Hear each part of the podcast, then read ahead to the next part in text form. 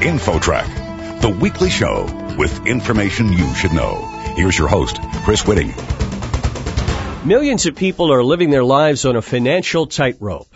Paycheck to paycheck, deep in credit card debt. This is the daily reality for many people, and this group includes many younger Americans.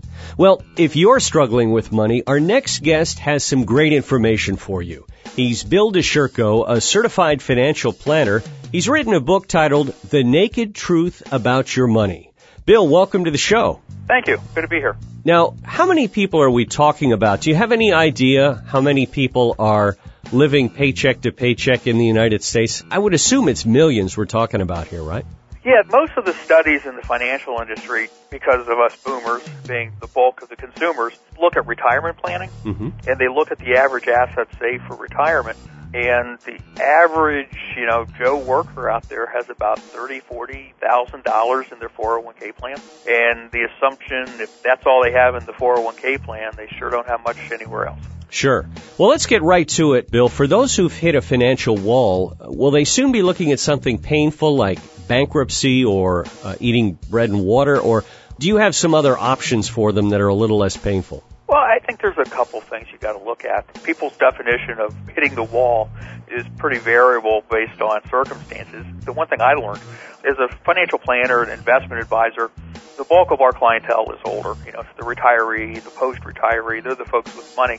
So, so I actually had to do a lot of research on that demographic. And the one thing you find is the 25 to 35 year old bracket, they're just a little anxious, I think, maybe to grow up.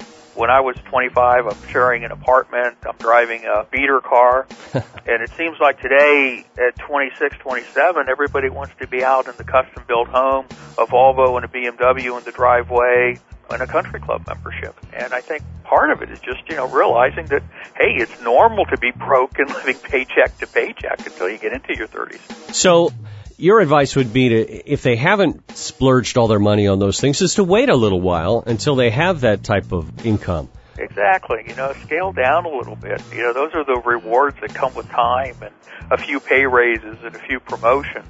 You know, on the other side of the coin, you know, we're talking about the over leverage. A theme you hear a lot on the radio and financial shows is to not be in debt.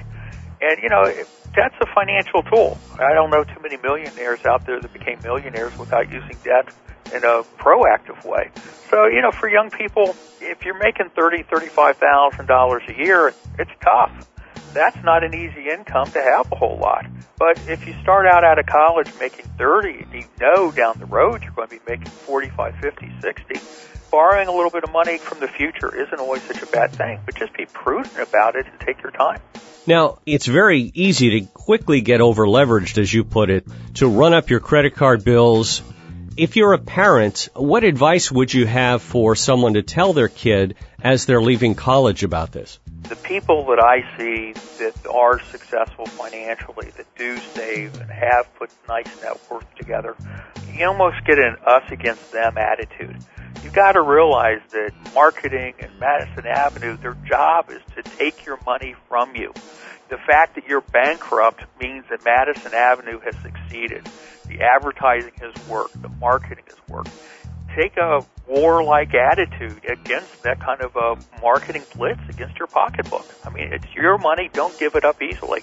Our guest is Bill DeShurko, a certified financial planner and author of The Naked Truth About Your Money. One of the things you say, why a checking account is like a gallon of milk. I'm going to put you on the spot. Can you explain that to us? Yeah, if you go into a grocery store, what's the most common thing you stop for on the way home if you have kids with a gallon of milk? So the secret in the supermarket is they put the gallon of milk past the potato chips and the beer and other high markup items to try to get you to buy those on your way to or from the milk counter. Mm-hmm. And with a bank, it's kind of the same thing. You know, everybody needs a bank account, and marketing studies in the banking industry show that wherever you have your checking account is the bank you consider as your bank, even if you have accounts maybe at two or three different places. And unfortunately today that checking account may be being replaced by where you have your first charge card, but still the idea is to get you into the bank and then to be able to offer the other services. Absolutely. Now, what about the uh, internet banking? There's some great interest rates you can get with accounts online. Uh, do you have any thoughts on those? uh, use one personally for our business account. The only reason I hesitate is when I talk about banking, I think the one decision you got to make is the ATM network.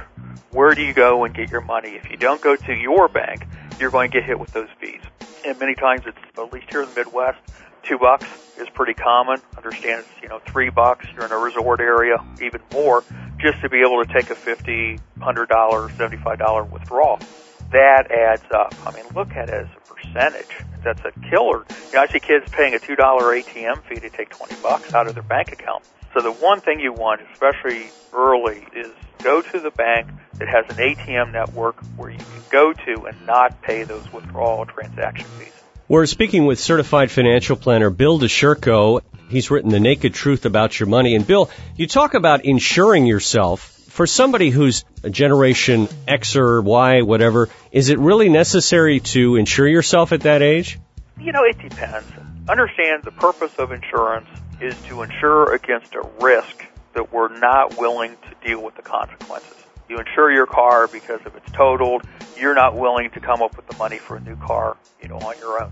Life insurance is a little tough one because no matter what age and what circumstances, we're not the direct beneficiary of our insurance in that case. What you want to look for is if your parents or another relative co-signed for you on a loan, then they're liable for that debt. And if you were to, you know, maybe be in a tragic accident or something, you're sticking parents or relatives or somebody there that helped you out with the obligation to pay that debt. So yeah, maybe if someone else is responsible for your debts, a little bit of insurance wouldn't hurt.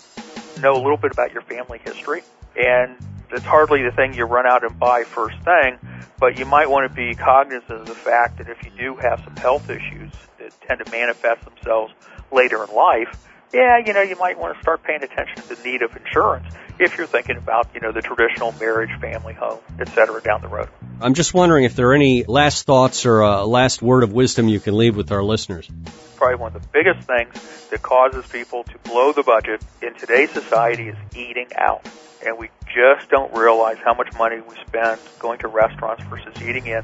And the suggestion was get yourself a credit card. Be careful with it, but you and your spouse the same card and use it only when you eat out so that after month after month you can see exactly how much you're spending. And again, I'm not going to tell anyone what to spend and what's right or wrong, but you need to make that decision. If you're spending three, four, five hundred dollars a month eating out, hey, if you could cut that in half by cooking in a couple nights, what could you do with that other two hundred, two hundred fifty dollars? And if it's paying off other debt, starting an investment plan, it could well be worthwhile versus a little bit of. The big thing that we don't want to neglect on that, we're talking about money, but the whole topic is health issues and obesity in America and what have you.